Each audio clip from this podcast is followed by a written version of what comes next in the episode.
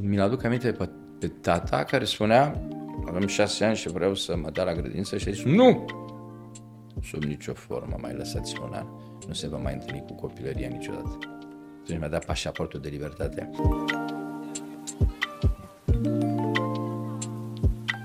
Deci a spus Iisus, lăsați copiii să vină la mine, n-a zis lăsați cărturarii. n-a zis lăsați farisei, a zis lăsați copiii. Este zestea uriașă cu care umanitatea se renoiește și poate să aibă ochiul acela fundamental de mirare. Dacă ai văzut că mergi cu un copilaj de mână pe stradă, el se miră, el vede, el recitește realitatea cu care tu te-ai obișnuit, cu care tu ai murit ca într-un cavou.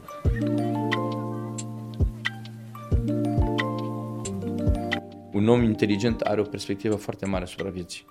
Un om mai puțin inteligent o perspectivă mai mică. Altă o perspectivă și mai mică până când imbecilul are un punct de vedere. Ce e România, Florentin? Un ghetou de muncă forțată cu șapte milioane aruncați în afară, condus de niște securiști slugarnici, oculte internaționale și jupuit. Cine e România? E grădina Maicii Domnului.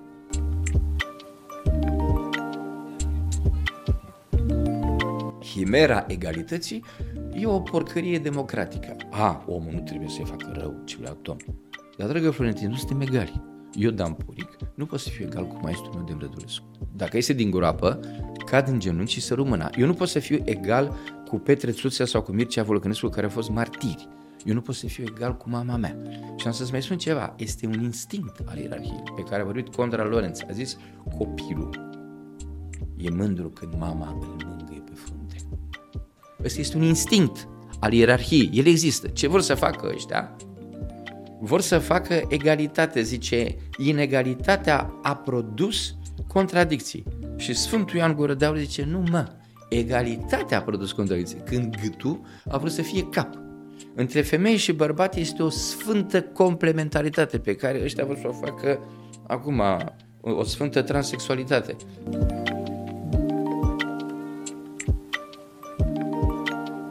Vă salut, dragi prieteni, pe drept cuvânt, încântat de revedere. Pe drept cuvânt, încântat și de faptul că invitatul meu de astăzi nu are nevoie de introduceri speciale. Este un absolvent al Liceului Nicolae Tonița în 78, un absolvent al Institutului de Artă Teatrală și Cinematografică uh, Ion Luca Caragiale, un uh, actor care a debutat în 1985 la Botoșani, la Teatrul Mihai Eminescu din Botoșani, este actualmente colaborator în calitate de actor și regizor la Teatrul Național Ion Luca Caragiale din București. Este un cunoscut scriitor și lector la conferințe în țară pe teme care țin de patriotism, identitate națională, istorie, creștinism, educație. Este deținătorul la numeroase premii, distinții și recunoașteri pentru meritele excepționale în activitatea artistică. Maestre Dan Puric, bine ați venit! Mulțumesc, Florentin. Mi-ai făcut o prezentare ca un ferpar. Era să nu... decedez aici câte, câte lucruri am absolvit. Nu prea am vrut eu să absolv. Uh, am avut întotdeauna așa o alergie la instituții. Dar am avut noroc că în cadrul instituțiilor am găsit oameni. De exemplu, dacă n-ar fi fost Dem Rădulescu în Institutul de Teatru, plecam de mult. Dacă în liceu de arte plastice nu găseam unul sau doi artiști, la fel. Mi-a plăcut întotdeauna un spațiu al uh, libertății, al creației. Nu n-am acreditat foarte mult. Erau și așa niște instituții destul de terminate pe vremea aia. Acum da, sunt și mai terminate. Dar ați avut șansa să dați de niște oameni care au sfințit locul. Da, da, da, da. E, uh, mi se pare vital în viața unui om să ai întâlniri de genul acesta care te marchează pentru tot restul vieții. Am avut un profesor la Școala Populară de Artă, geniu, Trena Elene. El uh, m-a orientat ca să fac teatru acesta, limbaj universal, și mi-a zis, bă, îți dau o indicație, dar nu cum să intri la institut, ca să o ții minte toată viața. Linie de forță din astea extraordinare. O să revenim. Uh, pentru că suntem la un moment al bilanțurilor. Cum a fost 2023 uh, pentru dumneavoastră? E un uh, an trist, poate un concentrat uh, a celor aproape 30 de ani care au trecut, nu? Mai mult de la 1989. Uh, de decepții, de deprimare, de degradare, uh, lentă, faza galopantă ca la cancer, cred că uh, este acum. La, mă lovesc în fiecare zi, nu ți se întâmplă să mergi pe stradă și să vezi că poporul rămâne ca o rană deschisă. E, săracii au, sunt inteligenți, au, uh, au un soi de bun simț cu care își rețin uh, uh, durerea. Ce diferență, uite, uh, poporul ăsta a avut întotdeauna ceva. Lev Tolstoi a fost aici când era capitan. Și n-a scris uh, ce au scris ăștia prin Dilema și 22 despre poporul român. A spus așa, ce popor plin de melancolie. Lev Tolstoi teribil, au conștiință. Știi că l-au trimis, era locotenit și l-au trimis prin, să lupte cu cecenii și a scris țarului, majestate, i-am văzut cum luptă, i-am văzut cum mor, i-am văzut cum își pe morții, eu, eu nu mai lupt. Deci, ce interesant, a venit un străin, un rus, și a văzut cu un ochi aproape de-al lui Eminescu. Și a zis, ce popor amărât, ce margine a Europei, nu, a zis ce popor plin de melancolie. Dar când ă, ă, spuneți de decepții și de depresie și despre culori sumbre, la ora bilanțului, vă referiți la, la soarta uh, conaționalilor noștri, la noi ca popor, la experiențele dumneavoastră nu, în contact stare, cu conaționalii noștri? E, e o stare generală. Uh, globul a devenit un sat mic. E o stare generală și noi suntem unda de șoc târziu la ceea ce se întâmplă pe frontul ăsta de război, pandemia asta provocată, mizerile, incapacitatea conducătorilor autohtoni de a avea demnitate, de a avea atitudine. Poporul român e orfan, se simte părăsit și asta se vede, se vede la orice pas. Are o durere pe care o poartă tacit lumea întreagă, dacă ne uităm așa, nu poate să fie fericită în clipa în care s-a ajuns la maximul de criminalitate astăzi în războaie, să se omor copii, să omor mame, să de o bestialitate care și evul mediu ar fi fost gelos. Cu îngăduința dumneavoastră aș, aș uh, reveni asupra, asupra temelor, că sunt extrem de interesante și de generoase. Uh, și aș începe totuși puțin cu Dan Puric, uh, omul copilul, adolescentul, omul trecut prin viață. Da. V-am citit, v-am ascultat în repetate rânduri vorbind despre traseul dumneavoastră, despre copilăria lângă unii eduți, da, despre da, colaborare, despre, despre comunicarea cu proprii părinți, despre uh, experiența armatei care a fost dezastruoasă, despre da. debutul în teatru și mai departe. Din toate experiențele dumneavoastră de viață, care au fost, dacă ar fi să faceți un, să fiți provocat așa, la un, din nou, ceas de bilanț, care ar fi, să zicem, trei experiențe care v-au marcat profund pe toată viața noastră? Uh, acele trei experiențe sunt una. Una. Copilăria. Uh, spunea un mare regizor evreu austriac, Max Reinhardt, zice, artistul își ia rucsacul copilăriei și pleacă în lume. Uh, mi-l aduc aminte pe, pe tata care spunea, avem șase ani și vreau să mă dea la grădință și a zis, nu! Sub nicio formă mai lăsați un an. Nu se va mai întâlni cu copilăria niciodată. Atunci mi-a dat pașaportul de libertate. În clipa în care îți pierzi inocența, nu e vorba de infantilism. În clipa în care îți pierzi inocența, ca artist, dar și ca om, ești un om mort. Uh, maturizările astea care seamănă un fel cu cloroformizarea spiritului. Mi-a dat Dumnezeu uh, șansa aceasta să-mi păstrez reacțiile acelea curate de, de copil. Și acum când lucrez la un spectacol, eu nu sunt regizor, n-am făcut o secundă regie. Eu conspir. Ați zis cândva că sunteți un alchimist. Da, da, da este, este o conspirație. Fac cum făceam în, în curte acolo, la țară, cu ei amicii, mă adunam și conspiram împreună și atunci se degajă niște energii creatoare fantastice și vă reușiți să vă alimentați cu energiile din copilărie? Păi ele vin. este mm, sursa cu care poți să te resuscitezi zilnic. De ce se atacă, de exemplu, astăzi copilăria? De ce se atacă? Este cel mai mare infanticid din istoria omenirii. Copilăria cu educația asta morbidă, sexuală. De ce? Pentru ca să nu se mai refacă om. Inocența, acest, acest tezaur dumnezeesc. De ce a spus Iisus, lăsați copiii să vină la mine, n-a zis lăsați cărturarii. n-a zis lăsați farisei, a zis lăsați copiii. Este zestrea uriașă cu care umanitatea se renoiește și poate să aibă ochiul acela fundamental de mirare. Dacă ai văzut că mergi cu un copilaj de mână pe stradă, el se miră, el vede, um, el recitește realitatea cu care tu te-ai obișnuit, cu care tu ai murit, ca într-un cavou.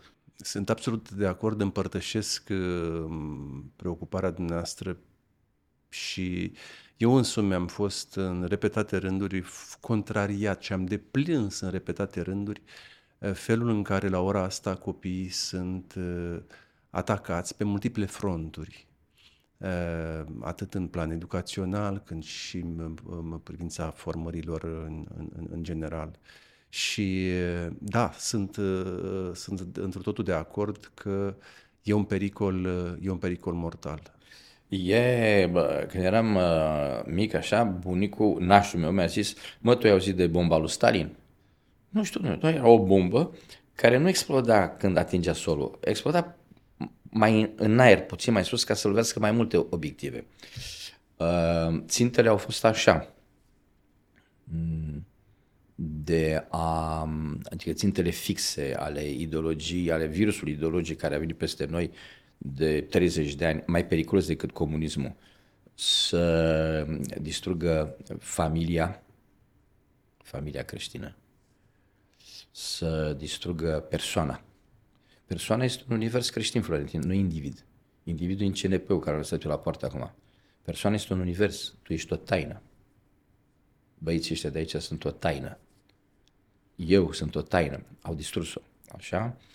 Proprietatea privată Uh, n-ai văzut că acum vor să digitalizeze porcii și găinile. Ce dubitos sunt. Da, da, ei sunt vicleni. Vor să atace economia de subsistență a românului cu care el... Uh, și ce, a, ce au mai ucis și ei? Apartenența. Patriotismul, să-ți fie rușine, să n-ai... Uh, majoritatea, 80% din tineri sunt anafectivi săraci. Eu sunt o parte, 15-20% excepționali. Restul, n-ai sentimentul că ai devenit populație conlocuitoare? Dacă stai de vorbă cu ăștia tineri, e altă populație. Nu au sentimente față de țară, nu mai au credință, aleargă ca efemeridele după uh, profitul imediat, rapid, săraci. N-aș generaliza. N-am uh, generalizat. Știi, Am zis uh, un procent de 80%. Am zis că un procent de 15-20 sunt excepționali. Aia vor fi victime dacă nu luptă. Uh, aveam, într-o, într-o, într-o zi vorbeam cu un preot care, uh, căr, căruia îi cu care, cu care aveam un dialog des, taman despre subiectul Așa. ăsta al agresiunilor la adresa inocenței copiilor, a relațiilor dintre, părinți, dintre copii și proprii părinți, a, a, a școlii făcute de la distanță care nu mai școală nu se cheamă a, și așa mai departe. Și eram destul de pesimist și sumbru în analiza mea. Și respectivul preot m-a, m-a, m-a, m-a, m-a abordat, m-a provocat direct și mi-a spus nu, nu, nu fi nedrept. Copiii pe care tu îi vezi, așa cum îi vedeți dumneavoastră acum, sunt mult mai supuși ispitelor, sunt mult mai agresați de mediul în general. Da, da. Și cei care rezistă sunt niște eroi. Uh, ispitele de astăzi sunt incomparabil mai mari și aș putea spune mai hidoase decât cele care ne-au, ne-au, ne-au uh, atacat pe noi la vremea noastră. Da, uh, tatăl meu a fost medic mare. Și Știu. zicea, domne, făcea procesul de anamneză așa cu pacientul, se împrietenea cu el. Îi afla istoricul bolii și punea degetul pe rană și până începea terapia. Cauza. Păi Florentin, fii atent aici. În spirit și în cultură, dacă pui acum colegi după 10-15 ani, 20 de ani. Distrugerea mm, tineretului a noi și educația a început din 89, uh, din decembrie, imediat după ce l-a împușcat la asasinat pe Ceaușescu. Au venit și eu m-am uitat și în teatru cum au intrat. Uh, politica asta criminală neomarxistă trebuia să aibă niște, uh, trebuie să vezi cauza puțin, uh, uh, tablou patogen. Uh, noi acum discutăm despre niște epifenomene. Tabloul a fost așa și aici nu trebuie să facem uh, politică, ci trebuie să ne apărăm, dar lumea trebuie să știe. Ei n-au reușit cu Revoluția Bolșevică decât în Est. Și atunci a ieșit un scandal mare pentru că în primul război mondial toate statele au luptat pentru suveranitatea lor, nu? Și s-a pus problema ce facem. Și a fost un um, lider comunist italian, Antonio Gramsci, care a spus așa, nu se poate cu homo sovieticus. Ce face? Marșul lung. Și o luăm. Educație, cultură, familie. Și așa s-a născut celebra școală de la Frankfurt mai încolo, nu insistăm ca să nu-i terminăm pe vieții oameni să intre în depresie, care este un laborator, a fost un laborator de virus ideologici care au creat uh, distrugerea familiei, distrugerea sufletului. A zis atâta timp cât muncitorul occidental are suflet creștin, nu putem face uh, comunism. Și atunci s-a plecat la modificarea structurii, a valorilor, a paradigmelor din interior. Este o operație de inginerie genetică. Uh, știi că mai nou identitatea noastră nu mai s-a dus cu identitatea națională. Este identitatea noastră ca indiviz și identitatea noastră biologică. Știi că, cum să zic, editarea genetică la care se încearcă să se facă, ei vor să schimbe, ei s-au supra pe creație. Ei vor să schimbe structura creației și vor să facă ei, adică mai nou ar vrea să-l facă din Nelu pe Petre Țuțea. Nu merge, că Nelu rămâne Nelu, indiferent ce ar încerca ei. Știi că pe vremea comunismului am găsit un articol, domnule, nu știu cum a scăpat, în contemporanul, al lui Constantin Noica. Superb. Zicea, bietul, e, bietul eu sub noi. Adică nu poți să-l adun pe neafane cu Nea Gheorghe să facă Balzac. Teoria numerelor superioare, oricât de multe numere inferioare aduna, nu fac mă ăla sus. Uh, aia lui Marx săracul, de zicea că, canti, că acumulările cantitative fac salturi calitative. Nu. Acumulările cantitative fac hoarde, golănii, revoluții, calitatea se naște. Îmi aduc aminte, hai că îți dau precis, Gabi Micailescu, ai auzit de el? Nu ai auzit? Nu. Nu, a. Mare impresar.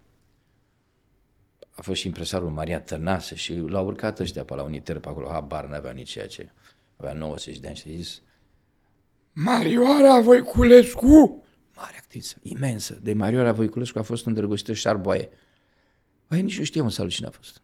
Că au creierul și nu, nu au memorie. Marioara Voiculescu n-a avut nevoie de evoluție pentru că s-a născut evoluat. Și în uh, Sidu, il est bien né, la valeur n'attend de plus le nombre des années, valoarea nu așteaptă numărul anilor.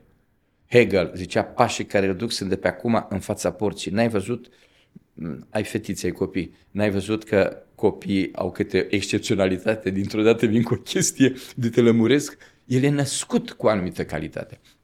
Chimera egalității e o porcărie democratică. A, omul nu trebuie să-i facă rău Tom. Dar, dragă Florentin, nu suntem egali. Eu, Dan Puric, nu pot să fiu egal cu maestrul meu Demrădulescu. Dacă este din groapă, cad în genunchi și să rămână. Eu nu pot să fiu egal cu Petre Țuțea sau cu Mircea Volcănescu, care au fost martiri. Eu nu pot să fiu egal cu mama mea. Și am să-ți mai spun ceva, este un instinct al ierarhiei, pe care a vorbit Condra Lorenz. A zis, copilul e mândru când mama îl mângâie pe frunte. Ăsta este un instinct al ierarhiei. El există. Ce vor să facă ăștia? Vor să facă egalitate. Zice, inegalitatea a produs contradicții. Și Sfântul Ioan Gură de Aur zice, nu mă, egalitatea a produs contradicție. Când gâtul a vrut să fie cap. Între femei și bărbat este o sfântă complementaritate pe care ăștia vor să o facă acum, o sfântă transexualitate. Mă, tu știi cine ești, uite-te în oglindă. Deci ăsta e gâtul, e statul major. Um, nu știi, bancul a spus de un britanic de ce femeile nu au succesul bărbaților, pentru că nu au uh, neveste deștepte în spate. Înțelegi? Este un indian, a fost chemat la Harvard, unde sunt ei atunci și spălați pe creier, și vorbeau de egalitate și de democracy și stai, bă, sigur că astea sunt lucruri, femeia trebuie scoasă din un patriarhat absolut. Nu e asta problema la indianul. Bă, important e riscul întâlnirii. Ce frumos. Riscul întâlnirii, adică te-ai cunoscut cu ea. E o miză extraordinară, e o taină la o parte. Absolut de acord cu dumneavoastră, dar uh, miza noului, uh, noii revoluții industriale, cele de-a patra numite revoluții industriale, este crearea unui nou, om nou și uh, E o specie nouă. O specie nouă, ca rezultat al unei fuziuni, cum spunea însuși Klaus Schwab, al fuziunea identităților noastre biologice, fizice și digitale. Dar revenim asupra subiectului. M-ar interesa, pentru că tot ați pomenit de Demrădulescu da. și de teatru. M-ar interesa puțin să vorbim puțin de teatru românesc și mi-a plăcut foarte mult o declarație pe care uh, uh, de-a dumneavoastră de acum ceva vreme um, în care ziceați, dacă e să mă refer la teatru românesc, ar trebui să stau în genunchi. Și făceați comparații între generația de aur a teatrului românesc și ce se întâmplă acum. Um, spuneți-mi, vă rog, de ce acest respect necondiționat pentru acea generație și de ce dezamăgirea în fața noului val? E organic. Adică? Adulmec. Eu am avut un câine, un labrador. Ți-am spus? Am fost singurul cu câine din lume. Am auzit. S-a dus săraca de o lună și ceva, m-a sfârșit durea. Ea adulmeca. Știi ce mi-a zis o măicuță la Tizmana? Domnul Dănuț, poporul român nu judecă, adulmecă. E alt canal și de comunicare și de uh, rațiunea asta liniară, imbeciluidă, care vine de dincolo de la Bruxelles, care este hipnotizată de știință, de logică. Știi la ce duce Florentin?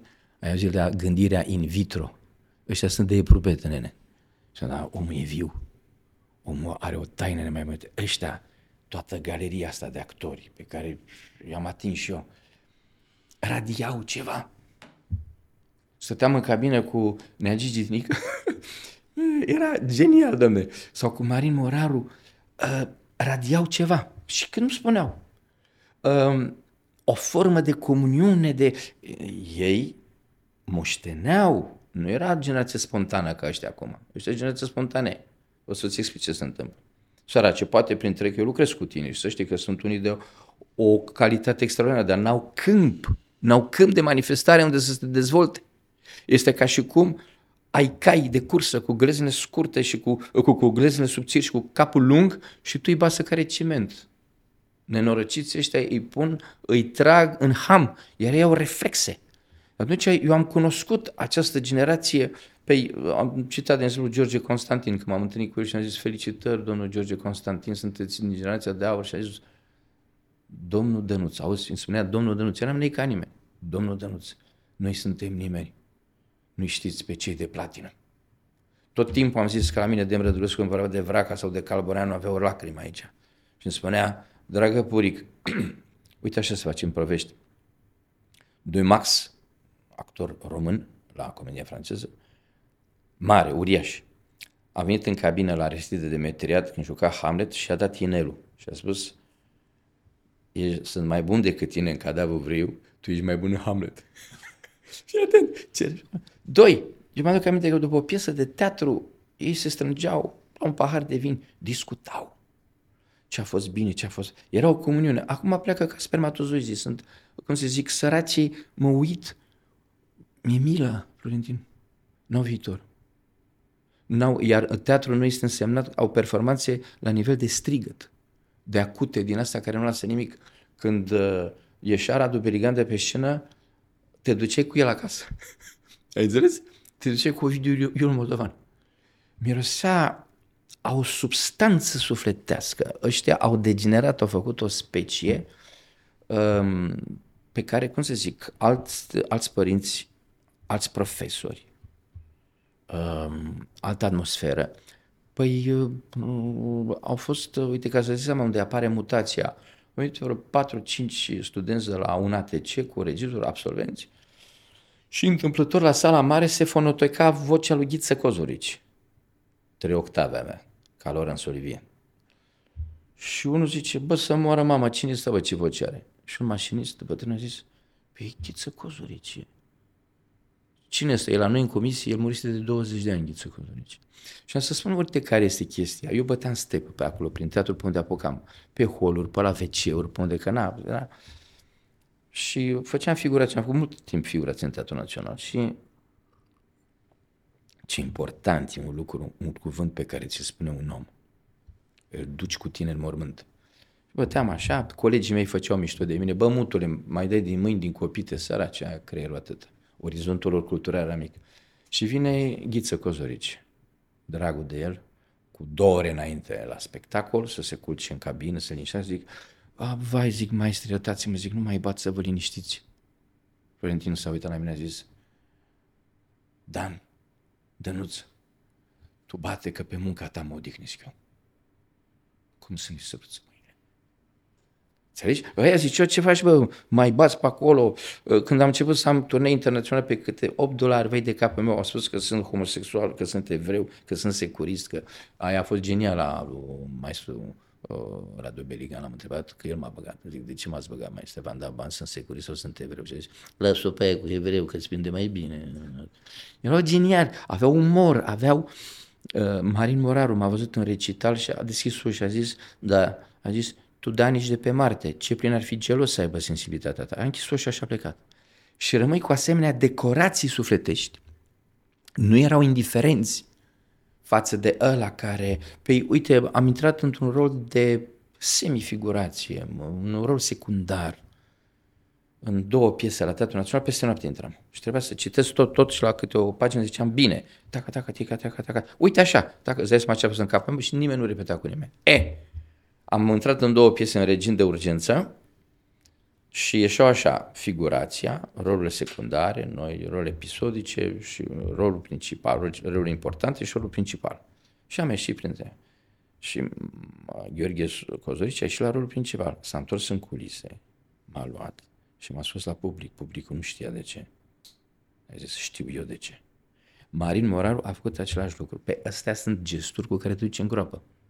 Pentru că era o recunoaștere a valorii. Ăla știu că eu toată noaptea am stat am ars ca să nu greșesc, eram responsabil.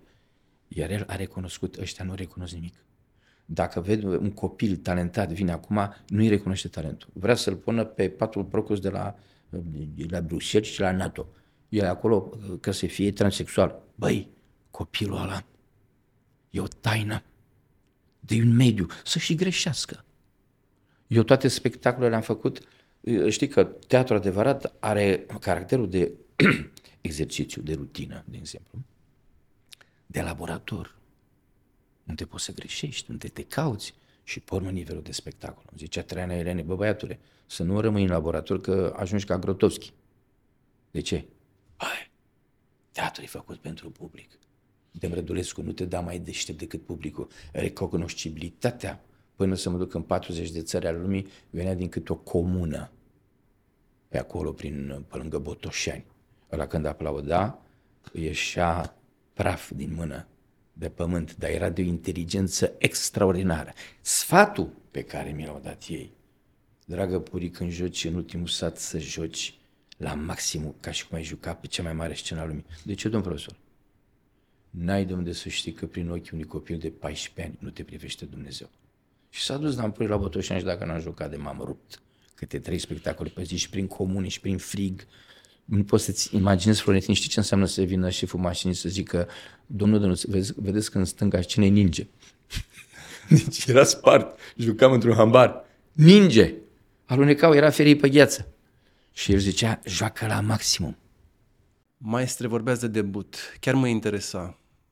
Cum a fost debutul la Botoșani?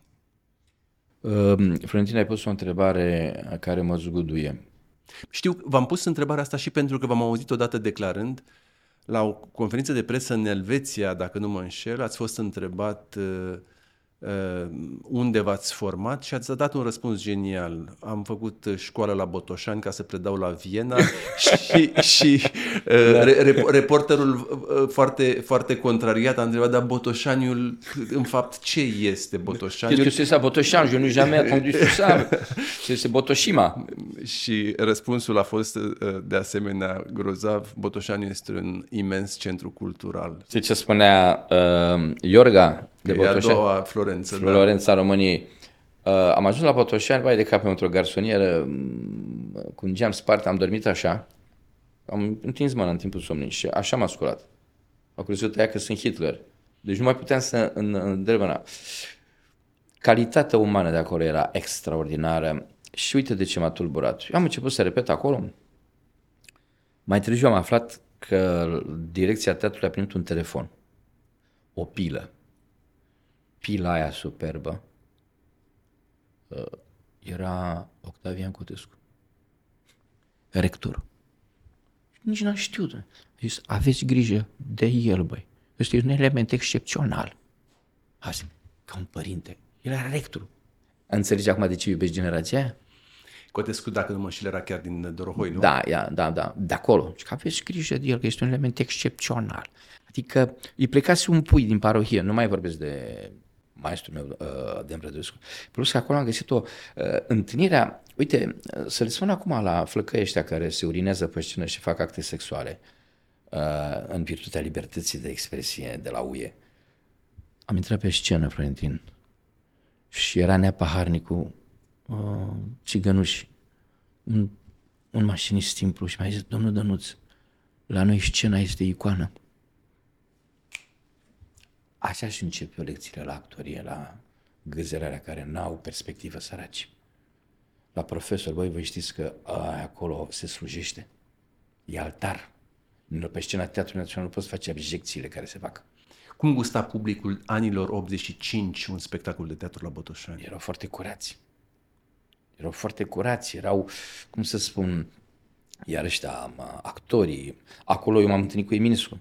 Tot timpul am uh, citat pe prietenul meu Costica Adam, care acum, mă rog, a ieșit la pensie, a fost uh, secretar literar, de pe vremea era suflor și m-a întrebat dacă știu eu Eminescu. Da, zic că am citit scrisoarea Tăria lui Ceapru. Ah, deci n-ai citit. Și mi-a adus toată, jurn, uh, toată jurnalistica. Poezie este atâta, jurnalistică e până în tavan. Și acolo am dat de uh, domnul Grăvan, uh, secretar literar, care mi-a zis, Dănuț, uh, Eminescu a fost și poet. Și m-a revoltat. Cum? mă? Păi da, da, că înainte de toate a fost o conștiință. M-am luminat total. Am zis, concentrarea aia de genii pe urma felurilor de a fi sub o formă de primitivism, ai suntem în anii 85, 86, cu lumina stinsă, cu frig, cu tot ce vrei, cu forme coercitive și ei își păstrau spiritul intact. Și am zis, trebuie să mergem, să facem turnee, să uh, f- ridicăm, dar de și te grăbește așa, că avem niște murături pe așa. Ăia murau tot, dumne. Și ciorapii și mură și castravițe, da, dar știi, eu am avut un prieten ungur, Mate Ghiozo, care acum este prin solist la Budapesta, un, un om excepțional, am făcut și un spectacol de pantomimă cu el. Mi-a zis un ungur, că ăsta da limbaj parlamentar între tine și uh, Mate Ghiozo, ci că între România și Ungaria. Și mi-a zis, m-am întâlnit cu la Budapesta, Dane, mi-e dor. Mi-e dor de oamenii ăia cu sufletul bun și curat. Ungurul. Vedeți? E... Trei ani a stat, am muncit de m-am căsăpit și nu-mi pare rău pentru că acolo am pus și bazele, am cercetat, am căutat de unul singur cât am putut uh, limbajul ăsta internațional. Plecasem deja cu un pașaport de libertate de la Traiana Elenei, Dumnezeu să-l odihnesc ca unul din genii de pedagogie. Bă, nu te-ai sătura să stai cu fundul pe scaun să joci caragiale? Și am rămas urit, caragiale, totul se joacă, e, nu mai știu, totul mare dramaturg. Băi, spiritul românesc, am înțepenit, aveam 21 de ani, are nevoie, cere o claviatură mult mai mare de expresie, mă, decât ăsta. Eu când am fost la Viena, predam pe acolo într-o școală, am găsit caragiale um, tradus în germană. Am niște studenți excepționali. De o sensibilitate, fugeau de la Reinhardt Institut, veneau acolo în școlița aia să le arăt, le dădeam libertate. Și l-am întrebat pe Evald, uite, nu mai nici Evald, Dumnezeu să l dar ce sensibil. De ce oare Florentin tot ce este mai bun se duce? Și a zis, Evald, voi de ce nu jucați Caragial? Eu veneam din România, nu? Caragial totuși un mare dramaturg inde. De ce să-l joc, Dan? Fii atent, eh? ce univers feminin are el? Praf. Că dacă te duci la Cehov, înnebunești. La Ibsen, la Strindberg sau Eminescu, că am dus dintr-o dată acolo explozie. Acolo sunt niște țațe, sunt mai foarte bine, cu, făcute cu geniu. Dar noi în univers, austriacul căuta, adulmeca o zonă extraordinară. Traian Elena a zis, bă, teatrul este pasibil de o claviatură mult mai mare. Tu trebuie să mergi pe linia lui Brâncuș. Și care e rolul pantomimei pe linia acelei claviaturi? Care e diferența dintre expresia artistică non-verbală și cea a actorului care trăiește prin cuvinte? Îți spun imediat. Știi ce...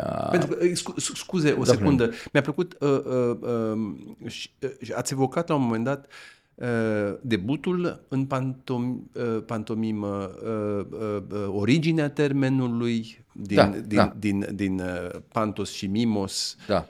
Mă rog, nu complica. Hai să o da, simplific. Da. Și ați, ați menționat de, de, de definiția care viza o reprezentare integrală a realității. Când cauți, Dumnezeu îți dă. Realizează că eram în plin comunism, cenzura era feroce și cuvântul nu mai avea acces la adevăr. Ăsta a fost primul lucru. Uh, Traian Irene mi-a zis, bă, puiule, pantomima este unul din limbaje, unul ca pe care tu vei că am folosit arte marțiale, step, coregrafie, dans. E unul, este vorba de un alt canal de comunicare, de la cortex la cortex, de la inimă la inimă. Peste șase ani găsesc scrisoarea lui Gordon Craig către Terian, secolul 21 va găsi un vehicol care să transporte mai rapid și mai cinstit sentimentele și gândurile noastre. Am Florentin, un vehicol. Eu vehiculul ăsta, acum trebuie să spun cum am găsit cartea. E genial. Când cauți, Dumnezeu îți dă. Eu când eram la școala populară de artă, eram și muncitor necalificat. Pe un șantier pe acolo, n-am intrat, am intrat a treia oară în institut. Și mă trimiteau uh, ăștia, meșterii, după vodcă, după salam, după țigări. Se lucra în restaurare și ca să nu înveți ștuc marmură secretele, mă trimiteau la plimbare. Și așa, plin de ipsus, poți să-ți închipui că am intrat, nu știu, un anticariat pe calea Victoriei, vis-a-vis de Lafayette, lângă biserică, acolo. Și am văzut Gordon Craig. Zic, Dumnezeule, biografii, bai, nu știu cu tare. Și am intrat, aia a crezut că am venit să repar caloriferele pe acolo. Sunteți cu instalație? Zic, nu, nu, nu, vreau să cumpăr ce? Gordon Greg, așa cu cruce. Cât costă? 800 de lei, era tot salariul meu. Tot salariul meu l-am dat. Am citit-o, cartea nu era grozavă, pentru că nu era Gordon Craig, era despre Gordon Craig. După 5 ani am deschis-o din nou și am văzut de ce costă atât de scump. To my friend, Hai Gacterian, Gordon Craig era semnătoarea lui în original, lui Hai Gacterian, care a fost unul dintre cei mai iluminați oameni. A fost director doar trei luni, a murit pe front. Uh, armean, de o calitate, Eminescu și cu el, am, uh, și cu urmă Camil Petrescu, ca gânditor de teatru. Nu prea avem, nu prea avem. Tudor Vianu a scris o pagină teribilă, a zis, actorul nu este interpret, este creator, dar pe o pagină. Noi nu avem, uh, cum să zic, mari teoreticieni în teatru. Avem mari valori, dar aici era vorba de de un dialog și atunci Traiana Elene mi-a dat lucrul acesta. Bă, băiatule, de la cort, mi-a zis odată un, uh, un țigan, a fost la mine la teatru, mă iubea foarte mult și a zis, bă, dă să moară mama, tu dacă ți imaginezi o femeie goală, o văd și eu. Ăla era, repede, uh, un american mi-a zis, după spectacole, băi, n-am înțeles nimic, dar mi-a plăcut totul la nebunie actul de prelucrare, am spectacole mari cu care am fost în toată Europa, cu Don Quixote, cu Royal Fashion, cu costumele, cu astea. Și la un moment dat m-am pomenit cu un tip la Menden, un fel de bușteni în Germania, în Westfalia, și mi-a spus, uh, Herr Puric, I would like to tell you, a început în germană și a început un document în engleză. Să vă spun că eu în primele 10 minute n-am înțeles nimic. Păi zic că asta este. Nu! Eu ce mai zice germanul. Problema e că mi-am dat seama că totul spuneți lucruri importante și mi-ați accelerat mintea. Eu lucrez în cercetare atomică. Noi lucrăm cu accelerarea.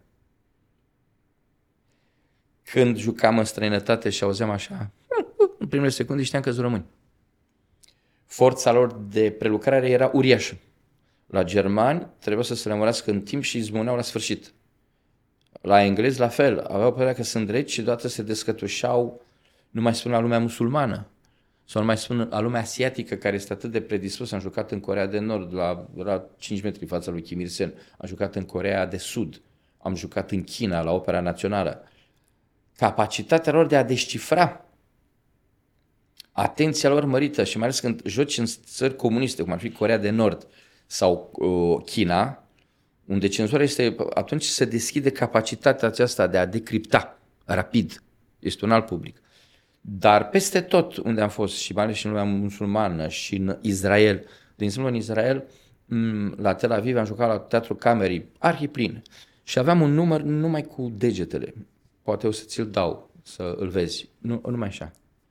O mână care, cum să zic, o ucisese pe cealaltă și pe o mângâia și părea rău. Florentin m-am întâlnit cu un evreu în vârstă, în cabină. Uh, culmea că era pe muzică musulmană toată animozitatea musulmane evrei stătea și a zis aș vrea înainte să mor să mai văd degetele odată. Știu, știu că m-am îmbrățișat.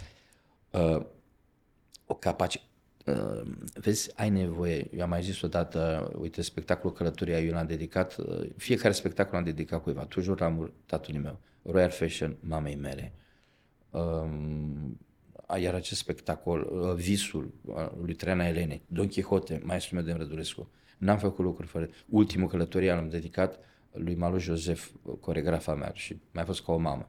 Uh, a fost, era mama lui Emilia Popescu, o balerină de excepție, dar un om, un pedagog extraordinar, jumate nemțoică, jumate evreică, cu o minte, ai nevoie, că m-ai întrebat la început, ai nevoie de cineva care să-ți deschidă perspectiva. Sandu Fire, marele maestru care m-a învățat step. Uite, am să-ți explic ceva. Uh, ai auzit de George Emil Palade? Da. Uh, l-a întrebat Radu Iftimovici, cel mai mare iatrolog al nostru. A murit acum vreo trei ani. Cel mai mare istoric al medicinii, unul dintre cei mai mari din Europa, a luat premiul Kaling, al doilea după premiul Nobel. Domnul George Emil Palade, de ce ați părăsit medicina clasică și ați intrat în cercetare? Răspuns. Tata l-a cunoscut pe George Emil Palade. Pentru că m-am spăimântat prăpastia dintre speranțele bolnavului și cunoștințele doctorului. Ce răspuns colosal! Uh, el uh, a fost chemat, îmi sare acum din uh, minte medic și mare antropolog, poate mă duc aminte imediat, teribil uh, de mare, când era medic obișnuit și i-a spus, vină puțin la mine aici. Și George Emil Palade era student la medicină și a, i-a arătat, uh, a, Rainer, Rainer, teribil, o mare personalitate. Soția lui Rainer a fost prima femeie chirurg de noi din țară, pe front. Rainer a chemat și a zis lui Palade, fii atent, apropo de contactul și dorința mea de a lucra cu tinerii de astăzi. Deci vină puțin aici și a arătat un rinic de delfin. Și da, ce Ce îmi trebuie mie? Că eu sunt în medicină umană. Nu, nu observ că parcă sunt mai mulți rinichi de om în el? Doamne, m-a dus să fac experiențe pe ring de delfini pe la Constanța, nu prea am înțeles. În America am înțeles. Mi-a mărit orizontul de meditație biologică și capacitatea de a face asociații. Nu rămăsesem așa limitat. Orizontul, știi, Uh, David Hilbert spune, mare matematician uh, german, un om inteligent are o perspectivă foarte mare asupra vieții. Un om mai puțin inteligent o perspectivă mai mică. Altă o perspectivă și mai mică până când imbecilul are un punct de vedere. L-a scos Rainer și a zis, gândește-te la asta. Orizontul cultural de meditație pe care mi l-a Traiana Elene, Dem Rădurescu, care mi-a fost ca un părinte, uh, Sandu Fire, mare coregraf, Um, Malu Josef, oameni pe care am avut și care dintr-o dată m-au înțeles și mă ajutau să respir cu asplămâni. M-au uh, debranșat de la limita uh, mimetică artei românești că să facă ceva ca ea în Occident. Mie mi-au zis să ia de la Royal Shakespeare și că Dan, am băut și eu cu o bere după spectacol. Noi nu avem așa ceva. Nici nu știm să-l vindem. Ei au teatru, teatru pantomimă, teatru dans, dar nu știu limbajul. E ca și cum și-ar băga o savariană în ciorbă de burtă. Aici el merge, un alt vehicol. Un alt vehicol și altă zonă de percepție și de apercepție. Iar botezul, un, un, un rezultat al acestei gândiri pe care mi-a dat-o tren Ailene, nu știe nimeni nimic de el. Eu aș ridica statuie. Ce mare pedagog și pe cât ți-a băgat în institut. Și mi-a zis, bă, puiule, când tu ai clar aici și aici, spectatorul merge cu tine. Închipuiește-ți că am fost pe un stadion în Basarabia, nici nu mai știu pe unde, în 1988, realizez ce înseamnă 1988, vorbeau la masă, nu mai în rusește, și o spuneam glume și alea erau să verse ciorba pe mine. Erau români ce de n-aveau voie să vorbesc. Și atunci am simțit limba română încătușată. Și m-a pus pe un stadion, multă lume. Veneau motocicliști cu consomolul, cu steagul așa, țărani. Și pe stadion, pe un covor, acolo cântau formații din Botoșan, da, da, da, și acum marele nostru mim, Dan Puri, care mim că nu mă știa nimeni. Deci e, e cunoscutul, arhicunoscutul mim. Da. Și am intrat pe unde intră fotbaliștii. Auzi, dai seama, câte erau 5.000, 6.000, nici nu mai știu. Dar am intrat trăgând o funie. Și pe bandă se auzea așa. Mm. Și mi-a dat țăranul la bă, ăsta trage o vacă. M-am dus cu vaca, mai mă trăgea vaca pe jos, râdeau cu lacrimi. Și am legat vaca în mijlocul stadionului. Mi-am pus un scaun și am început-o să mulg. Și când am mulț-o, căzuse în comun acord cu de la sunet, să bageți clopotele Kremlinului. Și s-au sculat 5.000 de inci în picioare. Aia era România mulsă. Înțeles? Și atunci, ce marele nostru mim a făcut asta? Ăia țăranul român s-a sculat și zis, wow, ăla este fondul de inteligență neîntinat al acestui neam. Cu ora trebuie să mergem noi acum la bestialitatea care vine în jur. Ajungem și acolo. Până, până atunci însă, spuneți-mi, vă rog, a, a, ați pomenit despre experiențele cu diverse culturi, contact, contactului cu diverse culturi, ă, dar v-am auzit la, la Alba Iulia vorbind despre, la, la TVR Alba, vorbind despre contactul cu oamenii, cu românii din diaspora. Și spuneați la un moment dat ă, că ei sunt o rană deschisă. Da. Vă citesc din memorie. Da, așa sunt. De, și de, ce, de ce spuneți asta? Pentru că așa este. Și ce este mai În drag? ce constă rana deschisă? Este uh, o intraductibilă. Știi cum este dorul? Dorul nu se poate traduce în engleză, în, nici măcar nostalgia, nu. E o absență prezentă. Este o crucificare a iubirii. El a fost smuls, Florentin.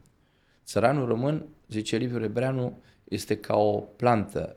Dacă îl scoți din pământul lui, se usucă. El tânjește înapoi după pământ. Ce era și mai tragic pentru mine ca artist, când mă plimbam cu mașina prin Canada și îmi spunea, uite ce brazi frumoși.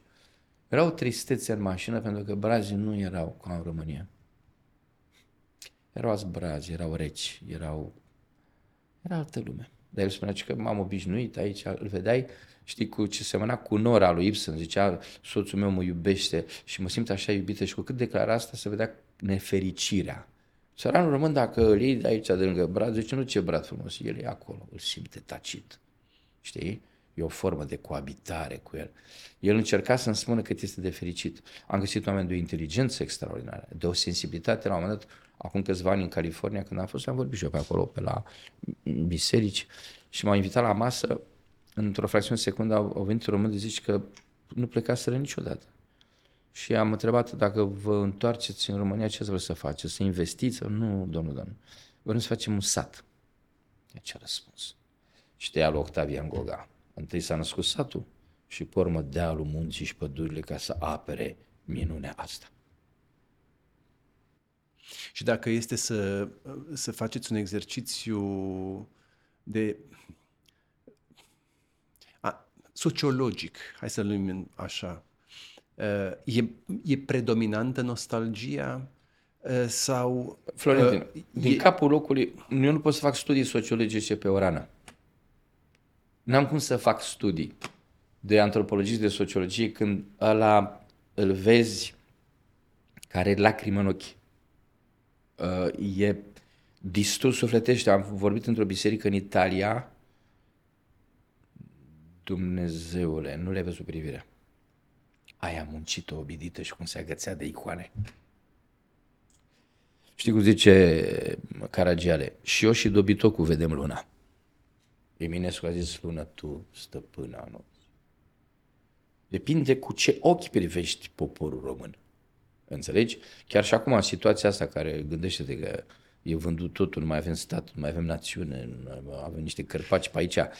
Cum mă uit că eu merg prin țară, cum el, cum să zic, um, domne, limbajul tăcerii. Tăcerea poate să aparțină și imbecilului.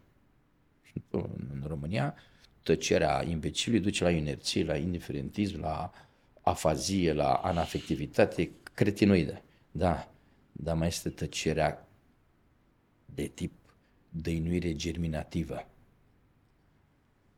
Toți filozofii interbelici, mințile astea care majoritatea au murit pe la Iud și gunoaiele astea îi reîncriminează, au sezizat acest, această dăinuire de tip germinativ. Uh, dacă ei, uh, cum să zic, uh, cu griu amfora după 400 de ani și pui apă, ea germinează. Nicolae Paulescu a zis, orice vietate are nevoie de un mediu ambient ca să trăiască. Altfel moare, mai puțin greu. Dacă te uiți și astăzi, uite-te la tine, uite-te la noi. Noi nu avem mediu ambient. Noi suntem în amforă, așteptăm picătura aia. Toată istoria noastră este făcută din picături, unde am germinat. Avem niște picături uh, de apă date de voivozi, o excepționalitate dată de Cuza, apoi monarhia perioadă și restul numai închisori și călcat în picioare. Un popor de genul acesta, uh, cum să spun, uh, e un, zicea un mare hispanist, Montero Diaz, nu e niciun secret originea poporului român. Miracolul este că el există. Eu să mă, mă întorc la subiect dar mă țin cu încăpățânare de, de, de un fir al dialogului nostru. N-aș părăsi subiectul mit teatru, da. fără să întreb, totuși, care este speranța de viață a teatrului românesc. Uh, știi de ce Uh... Că vă întreb asta că vă simt și foarte pesimist. Nu, nu Elogi, pesimist. Elo, elogiile la adresa generației de aur, care sunt absolut de înțeles, pentru că Eh, da, auzindu-vă și v-am auzit în repetate rânduri, eh, vorbind cu foarte multă recunoștință și cu foarte multă iubire eh, despre, despre acești înaintași și, pe de o parte, pe de altă parte, vorbind despre generația actuală ca fiind o generație de epigoni, care nu Dar nici au măcar niciun... de epigoni. Nu, epigonul imită, nu, nu, nu, nu. Sunt alții, e altă specie. Sunt mutanți, e altă specie. Repet, sunt 15-20% copii excepționali cu care privesc, nu privesc cu pesimism, cu o suferință fantastică. Și am să spun așa, știi de ce nădăjduiește poporul român? Pentru că nu mai are nicio speranță. Speranța este în plan istoric, nădejdea este în plan creștin. De ce nădăjduiți, dar ce nădejde este aia care se vede? Nu se vede nimic. Eu nădăjduiesc pe substanța asta a poporului român de a se reface Uh, până și un puști care e pe la teatru și mă ascultă ar trebui să se întrebe, mă, dar de ce este strivit ăsta de atâta durere în ceea ce ne privește? Păi uite-te în primul rând la producția cinematografică, la producția teatrală. Este o artilerie de înjurături și pestilențiale, de lucruri care nu ne reprezintă. No, uh, Brâncuș nu s-a născut dintr-o suită de înjurături adresate poporului român sau asta, ci dintr-o lumină extraordinară. Enescu nu s-a născut dintr-un aș renega poporul român și arăta hidoșenile și din contră l-a urcat. Știi ce am spus eu mai spus, Zanfir? Scuze, dar și înjurăturile fac parte din limba română, depinde cum, cum se valorifică. Aici, aici te dau gata, pentru că am spus că suntem cel mai creștin popor de pe suprafața Pământului, pentru că în jurătura noastră fundamentală, când îl trimiți la origini, nu are legătură ginecologică, este ontologică. Te-a făcut măta prost în cunoaștere. Și dacă nu merge, ei tot neamul, zici, tuți morții. și atunci este primul tratament genetic care s-a făcut în poporul român. Deci românul când se revoltă, nu la jurăturile astea mă refeream, ci la cele, cum să zic, suburbane, care arată o degradare. Nu asta a spus o, o sudalmă cu năduf, care îți arătă într-un fel poate și o curățenie. Nu, nu, nu. La abjecțiile și la faptul că zice ca când ar fi în realitate, auzi? Ca când ar fi în realitate. El trebuie să fie, el ca așa, dacă realitatea este ordinară și meschină, te-ai gândit vreodată că ar trebui să facem un film cu perioada interbelică, n-ai fețe. Cine să zice pe Ionel Cebrătianu? Și se joace noi pe, pe Tachi, Ionescu, pe ce? Nu. No. Cine să zice pe Ferdinand? Au fețe de zici că sunt, au ieșit de la mol prin spate. Uh, i-am spus, aici este o responsabilitate, Florentina Nard. Este o responsabilitate pe care o duci exact cum copilul trebuie să ducă mai departe moștenirea familiei și a neamului. Eu nu poți să-ți baci joc de orice în numele libertății. Eu uh, um, i-am zis lui Gheorghe Zanfir, maestru Gheorghe Zanfir, zic, când îl ascult pe Bach, Dumnezeu coboară, când îl ascult pe Beethoven, mă urcă la Dumnezeu, când ascult pe Mozart, stau de vorbă cu îngerii, nimic din toate astea nu ai, Gheorghe. Când îți ascult doina de jale, tu ești învierea după cruce. Poporul român nu pune bază pe cruce, pe înviere. Ai văzut că la noi doina de jale are o vitalitate care te ridică, nu te distruge. Și apropo de asta, Emerson, Lake and Palmer, când am copil, au luat ritmul ăla din nou și tam, tam, tam, tam, tam, nu au fost capabili ăștia. La spiritul, noi, spune Mircea Eliade, la nivel de cultură suntem minori în, în raport cu Occidentul. E, e cultură istorică, nu transistorică. Acolo suntem uriași. Altfel nu dădeam geniile astea care, cum să zic, au reașezat lumea pe o anumită pârghie. Uh, Henri Moore spunea de Brâncuș că a curățat sculptura de, de, de, de brusturi. Cineva în Anglia mi-a spus, Dan, tu ai smuls teatrul din gravitația cuvântului. Ai făcut să zboare. Asta este, adică e, sigur că noi nu avem, de exemplu, Florentin să spun, noi nu avem aparat critic teatral în România.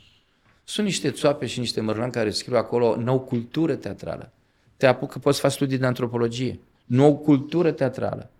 Pe dacă citești cronicile care au înainte, o cronică a lui Miescu, dacă o citești, dar și cronicile care au în perioada comunistă.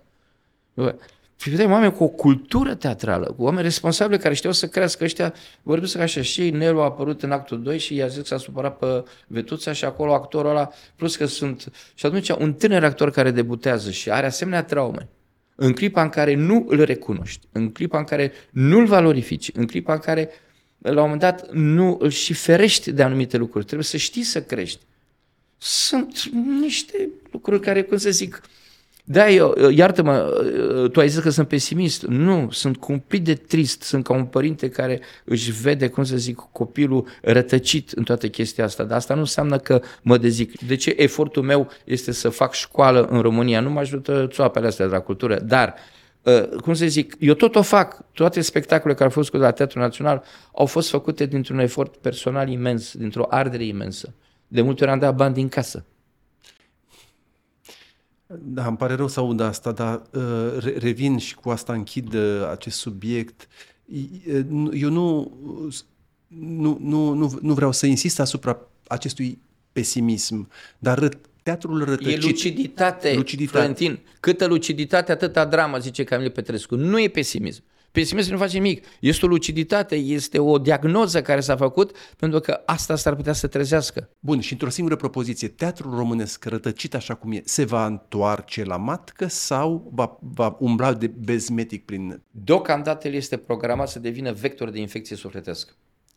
Bun. Este programat ideologic, numai că Dumnezeu nu are ideologii.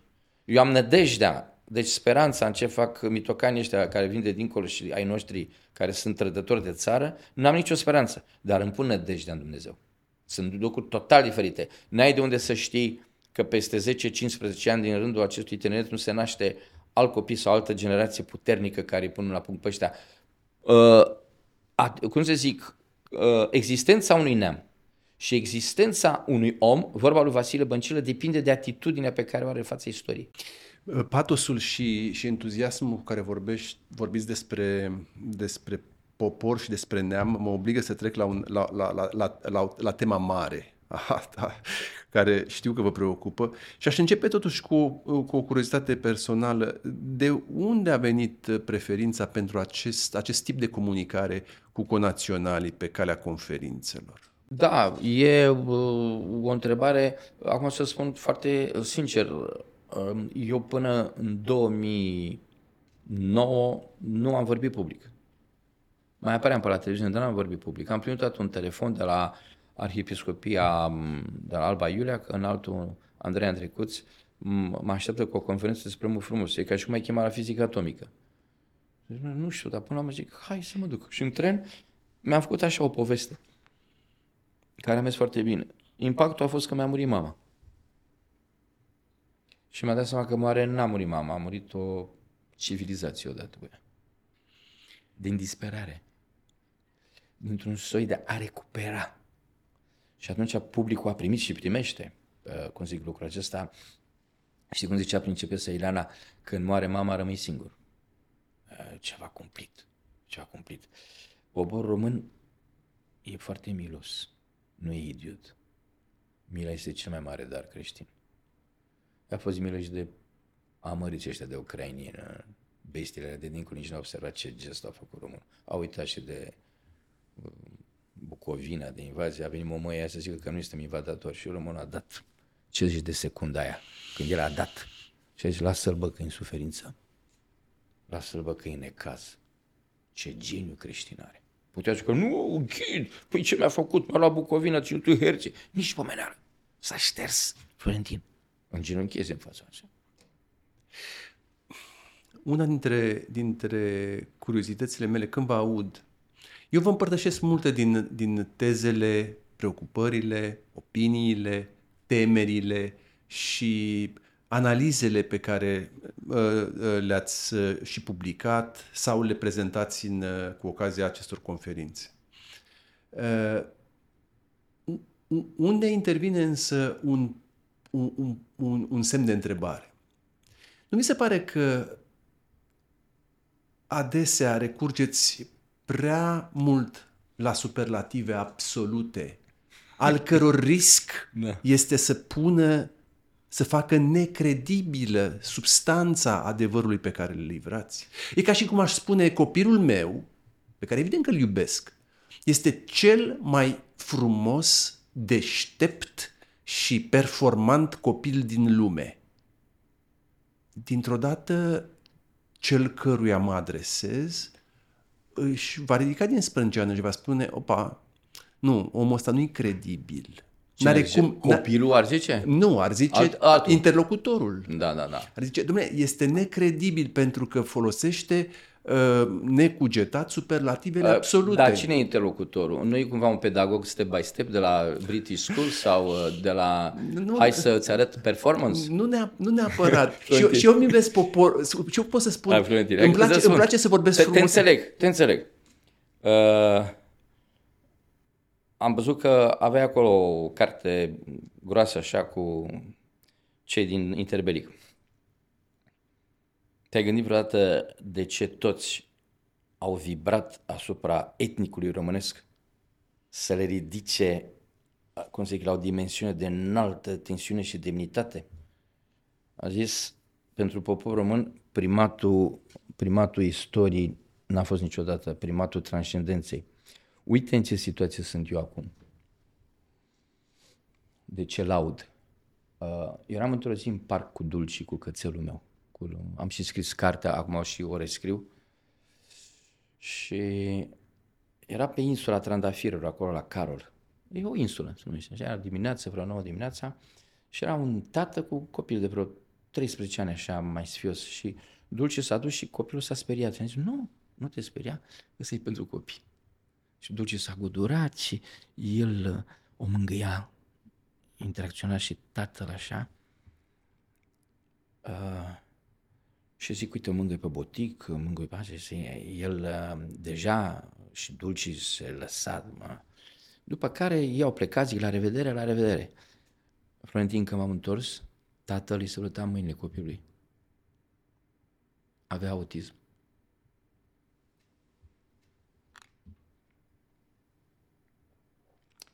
Uh, tata, ca medic, bă, dacă accidentatul de mașină, faci cu el kinetoterapie și mișcă un centimetru să-l auzi. Ce faci, bă, nenorocitule, nu te miști? Nu. După 30 de ani de comunism, 200 de mii în pușcări. Familii distruse. M-a pus să fac ăștia critică pe ce? Peste actul de refacere. Eu am să spun așa, marii noștri gânditori au pus uh, Eminescu credea infinit în poporul român. Nu parțial. Orice om, și rusul, și chinezul, și evreu, care își iubește țara, și iubește în mod absolut. Asta este o lege. Era unul, nu știu, un domn Helvic, ăsta săracu, care a zis că, că să folosim un, un naționalism moderat. Mă, omule, mă. N-ai cum, bă, este ca și cum îți iubești copilul, iubita, n-ai cum să fii moderat. E total. Mai ales că noi suntem într-un act de refacere. Gândește-te ce era. Spunea că românii n-au făcut istorie. Săracul Cioran striga și spunea suntem mediocri din punct de vedere istoric. Iar Mircea Volcănescu spunea noi n-am intrat în istorie că am putut, ci pentru că n-am putut.